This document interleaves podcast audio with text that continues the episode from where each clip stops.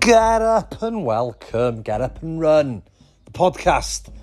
We're here. If this is the first time you've been poured into your ears, if you've been poured into your ears, if we've been poured into yours, this is a podcast for trail runners and mountain runners. If you run on the road, go and find something else. This isn't for you, and we don't want you here. If you wear a dry robe, you can go as well. Off you go. We sky toast because we're on the trails. It's the Get Up and Run podcast. We've got the runners, the walkers, the news, the gossip, the scandal, the mavericks, the coaches, the first bits of information ever on the show. So listen to us on the Get Up and Run podcast. And I'm pleased to bring you, really enjoyed this one recorded earlier today, Casey Morgan, super coach. Love him. Only just met him, but I love him. Have a little listen. See ya. Get up. Get up. Get out. All of you. Go on. Get out. Get out. Ladies and gentlemen. Yes, I know it's me. I'm back from the holidays, but I'm on virtual holiday again on the Get Up and Run podcast. I'm in.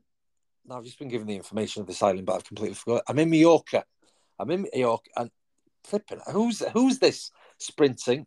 Then doing some star jumps, then sprinting, then running up a hill, and then running, and then it's Casey Morgan. Casey, how are you? I'm very good, thanks. Thanks for dropping by in Mallorca to visit. It's all right. I like this virtual world we're in. And if I'd have said Casey Morgan last week, I'd be saying good morning, Casey, because I was in Austria. That's the end of the show. It was just for the one gag. Thanks very much, ladies and gentlemen. I'm only joking, Casey. Oh, my word. We'll get on to different parts of the world with running and stuff. Now, I'm just going to make a virtual cup of tea for you whilst you just, if you can do a quick hello and a bio of who you are. What's your preferred little drink, hot drink, would you say, post or pre-race? Definitely coffee. Coffee? What are you, espresso man or? Any coffee. As long as it has caffeine. Yes. And how many coffees will you have a day? Look, deep questions, off we go. Probably three, but all in the morning. All in the morning. So do you have a cut-off before 3 o'clock in the afternoon? I think before 1. Before 1 p.m. seems to be my cut-off. Otherwise, I'm still a bit wild in the evening. Yeah, exactly. Exactly. Right, I'm going to make you a little... coffee, if you can just do a quick bio of who you are, and then we'll have a chat. Okay, I'm a Scottish coach based in Mallorca. I ran a lot for Shettleston Harriers for many years. Then I ran worldwide with Compress Sport for many years, culminating in running for Great Britain at the World Championships. And I haven't ran since, and well, I have ran, but I haven't raced since the World Championships in 2018. And my main focus has always been coaching. I was a coach long before I was a decent runner, and I coach athletes all over the world. That's fantastic. I'm going straight into the geek mode with everything you said. That Shettleston Harriers. How long have they been going? Oh, it's a very old club, Shettleston. A very old club, like I think more than 100 years now. Because they ring a bell, as you say, the most established clubs. Yeah, they're very Scotland good. And the UK.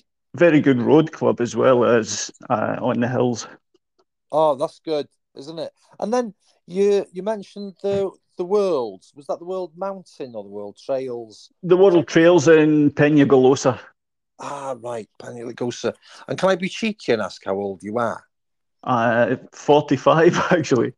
I turned 45 like a month ago. Oh, happy birthday.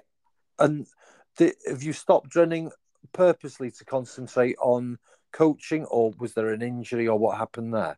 I got injured, actually, during the World Championships. I got injured, and I was injured for like 2 years after that race. I could still run, but not enough to be competitive, and I was in pain for a couple of years. So Just as I was getting back to fitness, the pandemic arrived, and that kind of knocked things in the head for a couple of years. And I got back to fitness again in December. But then after the pandemic, I managed to avoid COVID the whole time. And since December, I had COVID twice, which it really knocked me, actually. It hit me pretty badly. And I also had a broken bone in my foot and a broken hand this year. So I've become a cyclist. I've become a cyclist. Exactly. Like it. It's like the fallback position for men your runner. And then I became a cyclist. Exactly. So I'm on the bike a lot at the moment, but full intention is to be, I've started running again a little, and I fully intend being fit later in the year. So was it the Worlds that you got injured in 2018, or the Worlds in June 2019? 2018. Yeah, that's where you got. And what was the injury? It was actually a high hamstring tendinopathy. Early on in the race, it was such a stupid thing that happened. Early on in the race, like within the first 2 or 3 kilometres, my sock completely split across the bottom, and I blistered up in one foot pretty badly. So the way I was running, there wasn't you weren't allowed any external aid until I think it was like 30k or 35k, something like that. Yeah. So the way I was running, I was kind of compensating, trying to avoid these blisters getting any worse. And I'd overloaded the hamstring, and by the second half, the hamstring was, it was in bad shape. And after the race, it was, well, it was bad for 2 years, basically. Blimey. The 2 years that it was bad for, did your physio stop during COVID to be able to, you know, have hands on, or were you able to exercise? No, I mean, there was a couple of years like pre-COVID where I was seeing the physio. I have a very good friend here who's my physio, and I was working with him. But it's just one of these injuries that can take a long time to clear up. I've got you. And then how did you break your hand? I took a wee tumble when I was running in the hills here. Oh, blimey. Yeah, and then I became a cyclist. Exactly. I love it. So you came on my radar. This is in my virtual submarine, where I've got a radar and a full team of submarine helpers. You came on my radar because it was the Race Across Scotland, well, the Scotland Ultra by GB Ultras a couple of weekends ago. There was the 100 mile and the 50 mile. That's right. Scott Brown won, and it was thank you to my coach. And then I looked up and I did some research on yourself, and I thought, let's get him on the show. It's always good to speak with a coach who's walked the walk and talked the talk, as well as reading the books. And you mentioned you were a coach before you became a runner. Yeah. What got you into coach? Because you've been coaching something like since 2004. That's right. Yeah, almost 20 years now. Yeah. What got you into coaching? You know, what was your what did you do in a previous life, if that makes sense? I'd previously worked for different IT companies, and it just wasn't something that interested me whatsoever. Yeah. And I'd always been into fitness in various different forms. I was a cyclist previously, actually, so maybe I've come full circle now. I've found my way back. But yeah, I decided just to have a change in lifestyle, basically. And I first went and qualified as a personal trainer, and then I studied for another few years and became a sports therapist, and I've just continued to study different qualifications throughout the years. And it was actually through personal training I became a runner, because some clients liked you to be out running with them and whatnot. Yeah. So I had to be able to run, because otherwise that would have looked pretty bad if I was asking people to wait for me. And then between the seconds, Casey, you know, whenever you were still working in IT, were you studying at the same time? You know, you put in the study hours and everything in of an evening and that, or were you able to finish and start your study? You know, how did you go from one to the other? I did a private course, a 3-month intensive course. So it was full time for the 3 months, which it gave you the same number of hours as if you were to do the 2-year diploma. Yeah. So I did it that way. So I stopped work altogether and just focused these 3 months full time. That's fantastic. Oh, just a little airplane flying above us. And then how long had you been thinking about doing it before you thought, right, this is it, I'm going to do a leap of faith, I've worked it all out in my head, this is it, this is what I want to do? I think probably about 2 years, to be honest. It's one of those things, you know, you look at the website 100 times and you think about how feasible it is, but then you weigh up the other side of things. You see the statistics, like the number of people who qualify as a personal trainer compared to the number of people who actually are still working within the industry within a year. It's a really small percentage. So it's one of these things. It took a couple of years till I eventually made the commitment, but I'm glad I did. I think it's absolutely fantastic. I love these kind of stories where there comes just a second, a point, and then it's like you press the enter button or the I'd like to have my notice button gets sent. And was there like a tipping point, or was it just the build-up of the years of building that desire, the imagination, the putting yourself into this reality? I think it was just eventually building up the courage to think, okay, this is what I'm going to commit myself to, and eventually just going for it.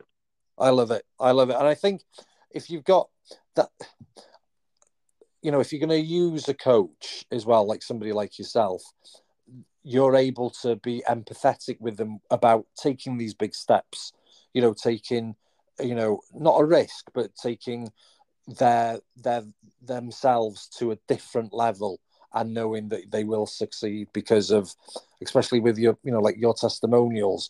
I was reading, you know, you've coached the UTMB, you've coached MDS, you've coached all different levels. And how you go about it. And I think that's really important, rather than just, as you say, somebody who doesn't really know the sport or just think, all right, okay, I'll just give you a standard sort of plan. And then in terms of where you live now, how long have you been over in Mallorca? I've been here for 5 years now. Yeah. Oh, hang on, the signal might have gone. Are you still there? Yep, I can hear you. Right, you can hear me. Hang on. I'll just... ladies and gentlemen, I'm just going to play about with the signal. I can hear him. He can hear me. But let's have a look. Sorry, Casey, I'll be 2 seconds. No problem. Oh, you're back. Good. I think that aeroplane took all the signal from rural Wales with it. You're back in. You just disappeared for a bit. But yeah, that's fantastic. And then in terms of the people that you do coach, how many do you have on your books at the moment? I usually work with around 40 or 50 at a time. Mm. And then, you know, Scott Brown, for instance, how long was his training from before he did the 100, as in, say, I'm just talking hypothetically now, if you've got somebody who is a runner, who's done a marathon, who is used to a training plan and so on, with basic fitness, not basic fitness, but, you know, they're not people that are going to be podium, but they want to make the step up to, say, 100. What, you know, as well as ticking off the questions and so on, what kind of time scales are you looking at from somebody to go from a trail marathon to a 100-miler? It really depends on the individual. It depends on the individual, and it depends on what the target is within that 100-miler. Brilliant. And that is the answer that I wanted. Because people say, oh, yeah, well, what it is this, and this. And you think, well, you haven't qualified them, you know, and that itself shows that the experience with with you as a coach.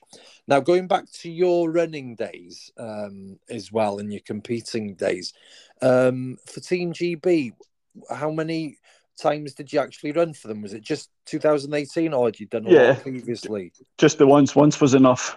Yeah, they're tough old. I've just come back from Austria for the World Mountain and Trail Champs, and it's just the competition is so tough. Now, I've seen that you coach people for the UTMB and for the Marathon des Sables, and the races that you've done yourself. What, if you could, like, tell me what would be your top three races that you've competed in and where they were?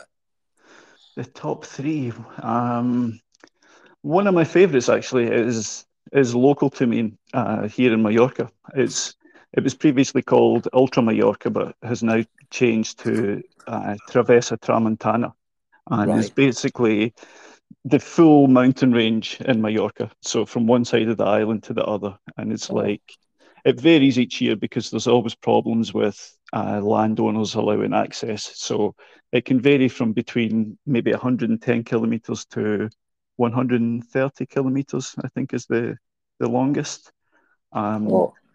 It's stunning, and a lot of people from the UK, they don't realise what Mallorca really is like out with the tourist resorts. Yeah, but the trails here are incredible. So it would be one of my favourites for sure.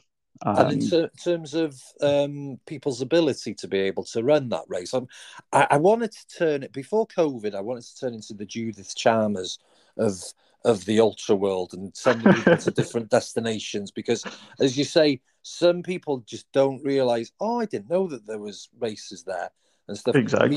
Mallorca, you know, what time of the year is the ultra? It used to be April, but recently it's changed to like end of November, beginning of December time. November, so it's cooler. Yeah. Still got your winter sun in Mallorca. And then in you know, I'll put a link to it for everybody to have a look at. But for, you know, people with all abilities who have done, you know, a few ultras before in the UK and so on, 100k is around 75 miles. How long do they get to complete it? I would be guessing, to be honest, but I imagine it's maybe 24 hours, 30 hours, something like that. And is it? And how high are the mountains? Are we talking Ben Nevis or a bit more? The same as the UK. So the highest mountain here is Puig-Major, and it's almost the same size as Ben Nevis. It's slightly bigger, but only by like 40 meters or something like that. It's really close. That's fantastic. And then, genuine question: how do you get to the start? Or how do you get back to the start? Or is there a coach service for people? How does it tend to work? Yeah, I think there are buses. I've always been fortunate. I've had friends to take me, but I'm pretty sure there are buses that take you from one side to the other. And what ticks the boxes as well is it's you know, the flights are cheap enough to get there as well, aren't they? Exactly, they're cheap and they're regular. Yeah.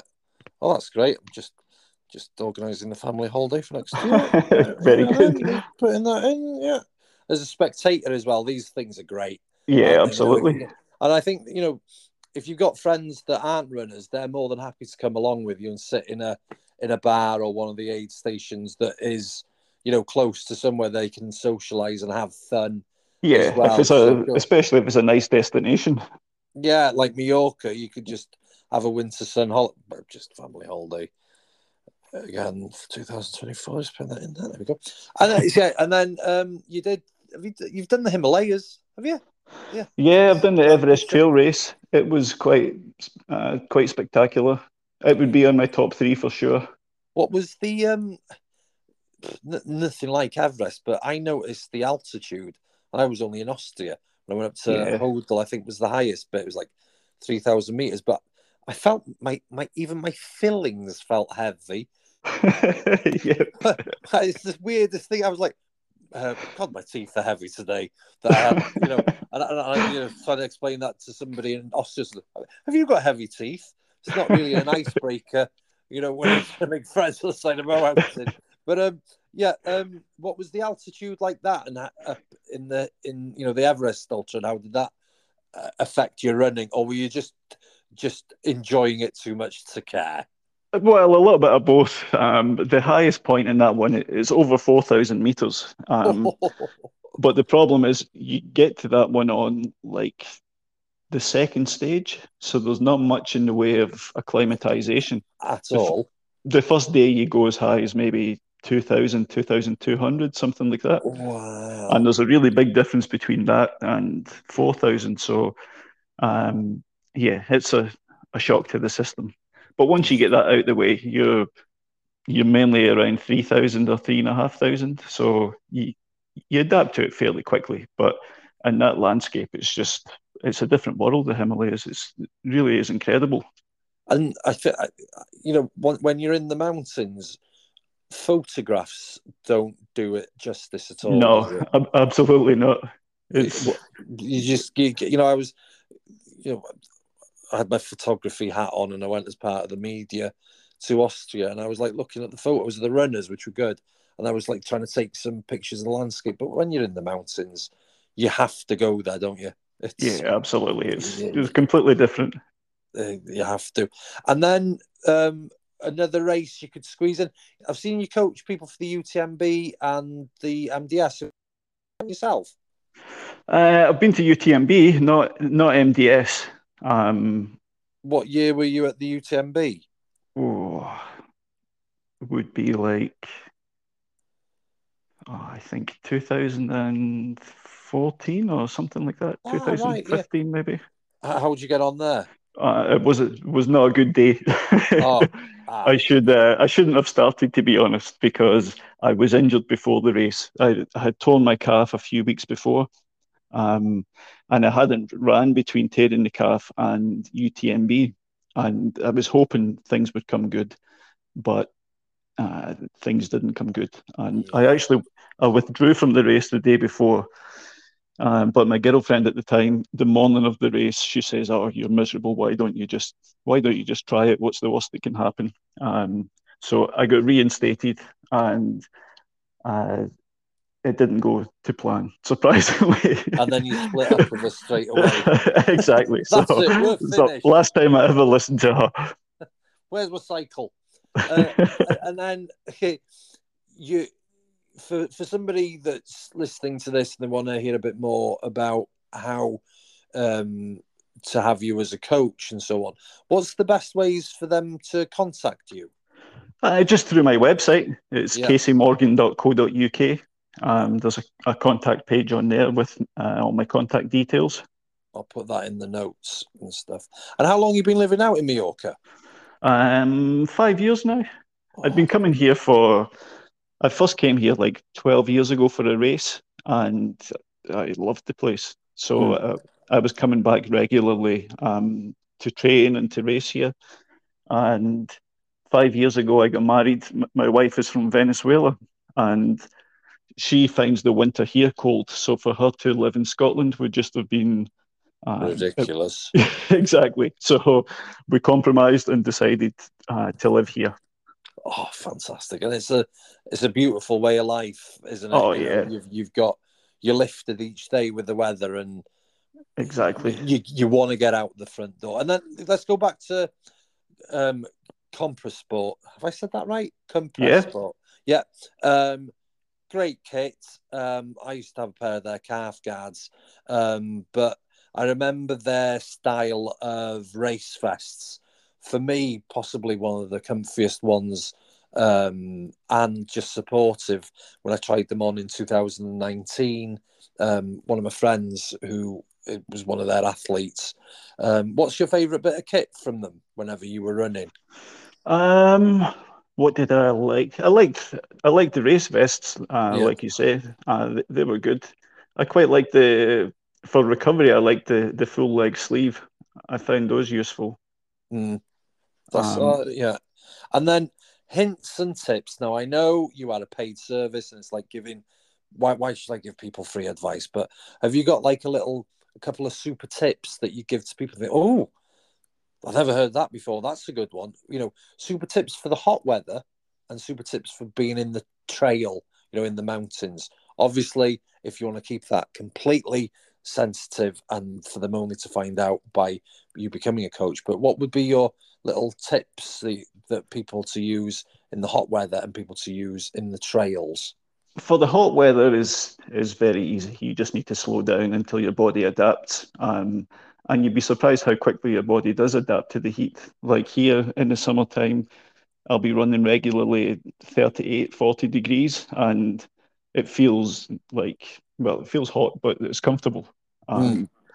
Whereas if you just arrive here on holiday, for example, and you try and run in that temperature, your body's not going to enjoy it much. So you just need to, you need to slow down and give your body time to adapt.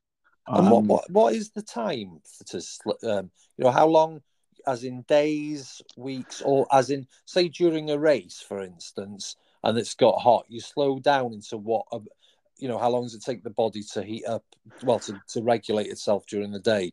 Well, if you're going to race and stuff, if you're going to go and race in the heat, the best thing you can do is get somewhere hot beforehand for a few days. I think for full heat acclimatization, they reckon it's about 11 days. But there are things you can do at home to prepare for that, like having a hot bath post-training helps the body adapt, or having a sauna or a steam room post-training. That can kickstart that process. But and then how do you not dehydrate yourself further by having a hot bath? Sorry for getting a little bit like somebody's auntie, just making sure everybody's okay. But if you're going for a hot bath, if you've already sweated, how do you make sure that you don't dehydrate? You just have to rehydrate. You can drink in the bath. Exactly. Don't drink the bath water. I don't recommend that. Drinking in the bath. Yeah, the thing is, somebody explained this to me. You know, sometimes you're not quite sure of how what things you can do as an adult. I've got into talc massively. As soon as I was aware that I could buy talc from a shop by myself, then I just use it everywhere. I just love talc. But then one of my friends said to me, do you ever have a can of lager before you go out in the bath? I went, this one was about 18. I went, I beg your pardon, you can drink in the bath. And then I was like, yeah. What? So and then I've been startled ever since that people, you know, I might have like a glass of water, or so. Yeah, people can have a glass of water. And what's the matter with me? They can better than lager. Yeah. As you say, they can rehydrate whilst they're in the bath, but this is to get the body to sort of like be suspended in the heat, sort of thing. Exactly. And other heat tips before I rudely interrupted you with absolute nonsense, Casey. No, right. Trails, running in the trails to get better in the trails. What little tips could you throw in? There's nothing beats consistency. As boring as it sounds, just being consistent, training a variety of terrain, and just becoming comfortable with it is the number one tip that you can have, is just do it often. Brilliant. Yeah, it does make sense, doesn't it? 100%. Yeah, there's no magic bullet for running. It really is. For those that can't get into the trails, you know, that live in the cities, that's a $60 million question. If there was an answer from that, well, we'd be selling it like dry robes. Yeah. But, you know, for those that can't get into the trails, what would you suggest? Would you suggest that the I don't really want to say this word too out loud, so I'm going to whisper it. Would you say a treadmill? Would you say it's called a treadmill? Absolutely. Yeah. As bad as that word sounds, I used to do so much of my training on the treadmill. I lived in Glasgow for many years, and the weather there can be pretty miserable. Yeah. So. Yeah, I did a lot of my training on treadmills. I did a lot of my climbing work on treadmills. And in the winter, if there's a lot of ice outside, for sure, speed work would be done on a treadmill. So I think it's a brilliant tool. And you can even put the heating on full blast if you were going to go exactly. And run big clothes and then have your bath afterwards, just to imitate. Exactly. Now I'm going to ask you some quick fire questions. Tapering, yes, no, how long before a race, what would you say, for instance, somebody's doing a 50 miler, how far before, you know, when should they stop the big miles? When should they start dropping down? For me, well, depending on the athlete, some athletes respond differently, but in general, I would look at no more than 10 days to 2 weeks. Yeah. We start winding down. Some people like a little bit longer, but I think that can have its own problems sometimes. So yeah, usually 10 days to 2 weeks, we drop the volume and we keep the intensity to stay sharp. But yeah, definitely, and then definitely taper. Train for miles, kilometers, or train per time? Time for trails, definitely. Yeah, that's a good one.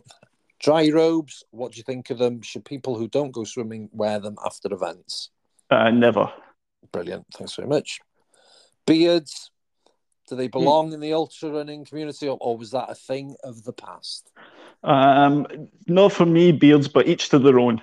Yeah, I shaved mine off. I got back from Austria on Monday, and I've shaved mine off because I want to look like the cool kids from France. And I got a row off my wife because I left my beard on the worktop in the kitchen because I got sidetracked and wanted to cook some sausages on the barbecue.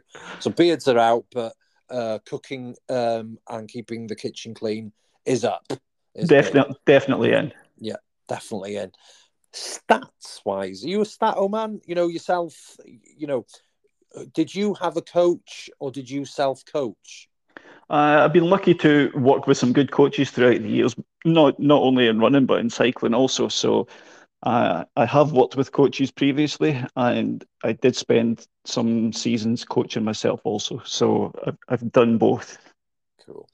And what was the last book you read? I'm reading one right now, actually, called Fake History. All right. By Otto English, and it's been really interesting so far, actually. And what's that about? It's about like our perceptions of historical figures, how that perception has been manipulated throughout the years, and we have, like for example, the first chapter is Winston Churchill, and he was voted Great Britain's greatest ever Briton and this kind of thing. But this looks into the reality of how they were at the time, their career, and not necessarily the image of the person we have right now. Brilliant. And because there's a lot of other information about, as you say, these leaders that haven't. Yeah, exactly. Or spotlighted. Now this is a lovely link. This is my Alan Carr link that you've just given me now. Manipulated. How much time do you spend, or did you used to spend, on imagining the race beforehand and the finish and everything? How much did you sort of spend future focusing? Yeah, a lot. I think it's really important, actually, the psychology of it. I did a really interesting course 2 years ago, like a postgraduate course through the university in Barcelona on sports psychology. Yeah. And this was a big part of it. And I think it's really important, actually. I think it's something that so many runners, they neglect it. And it's such a powerful tool, the brain, especially for ultra racing where we're out for long hours, and it can become incredibly monotonous and boring. So to have the skills to deal with that, I think, is super important. And in terms of future focusing prep, I'm massive on that as well, with you know, how strong minded you can get. You can have a stronger mind than Olympic athletes, you know, because the physicality is personal rather than, you know, brawn as such. What future focusing or what kind of little tip would you go for people to use with their mind to start bending it, you know, and working that out for a race? What little future focusing things would you suggest for that?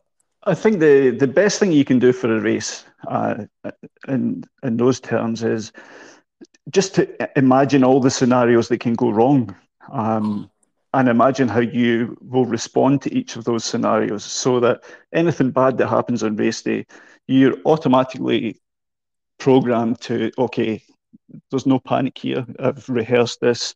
This is how I'm going to take care of this problem. And you don't waste nervous energy, or you don't panic. You just, you know what to do, and it was expected. So your chances of success are far greater. Absolutely fantastic. And write that down or keep it in your head? What's the best? Yeah, definitely. Write it down. Write it down and commit to it. I think it's writing things down is a very powerful action, because it's reinforcing it. So yeah, write it down by all means. Brilliant stuff. And talking about writing things down, have you got anything published? You got any books? Are you in the middle of writing a book? Have I made you think about writing a book? No plans for a book at the moment. Oh, right. But I'll think about it, Huw. I'll put it on the list. Yeah. I'll write it down and commit to it. Yeah. You'd be like writing this book later on this month, thinking, well, we only said I'd go on this podcast just for a chat. What should the book be about? Fiction? Future focusing in the hills of Mallorca. Oh, okay. No problem. Yeah, that's it. Simple as that, man. Yeah. No problem. I'd buy your coaching tips by Casey Morgan. And Morgan, as in not the morning, you got any Welsh in you? Is it full Scottish? Irish, actually. Oh, is it? But my neighbour here is Welsh, if that counts. Yeah. Are they there now? Can I get them on the show? He's not here at the moment, unfortunately, but maybe for a future episode. Yeah. Does he run? No, he does jiu-jitsu, actually. He does Brazilian jiu-jitsu. Well, I'll tell you a quick funny story about him. Cycling is super popular in Mallorca. It's like a real tourist destination for cyclists. And there's so many bike hire places here that they rent out real top-end bikes. And at the end of each season, they sell them off like at really good prices. Yeah. And my neighbour decided he was going to take up cycling. He'd never cycled before since he was a kid. He bought this really nice bike, electric gears and all of this kind of stuff. And he went off up the local hill here and came back, and I asked him how it was. And he said, just doesn't feel right. It's really shaky. And like I said, the tires are flat. And the tires they were like completely flat. And he said, I was pumping and pumping before I went away.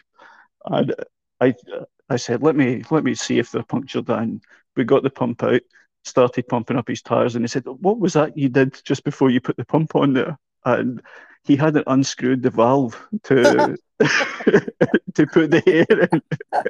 So he'd been pumping and pumping, and obviously nothing's going in. But he'd been off up the local hill here, which was like on the road, it's like 500 meters altitude or something like that. Shit. But he'd come back down on the switchbacks with zero air in these tires. So yeah, that's my Welsh neighbour. Get him on the show. Yeah, definitely.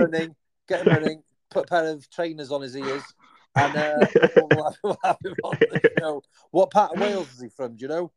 Just outside Cardiff, I think. Right, just in case he was my twin brother, because he does sound as if there's a hint of North Indian, Welsh, Huw Williams in him there, sort of thing. Great stuff. I can't thank you enough, Casey, for giving us a lowdown, giving us some instant tips for the hot weather, as well as some races, but more importantly enough, how people can get in contact with you, because I think it is that time of the year now when people are like, right, I need to up my game. I'm enjoying my running. I want to do a little bit further. I want to do a little bit faster. And it's time just to, I think because we spend so much time training for races, it makes sense to get a coach for everyone, and especially, they've heard that you're very approachable on the podcast as well. So Casey, I can't thank you enough.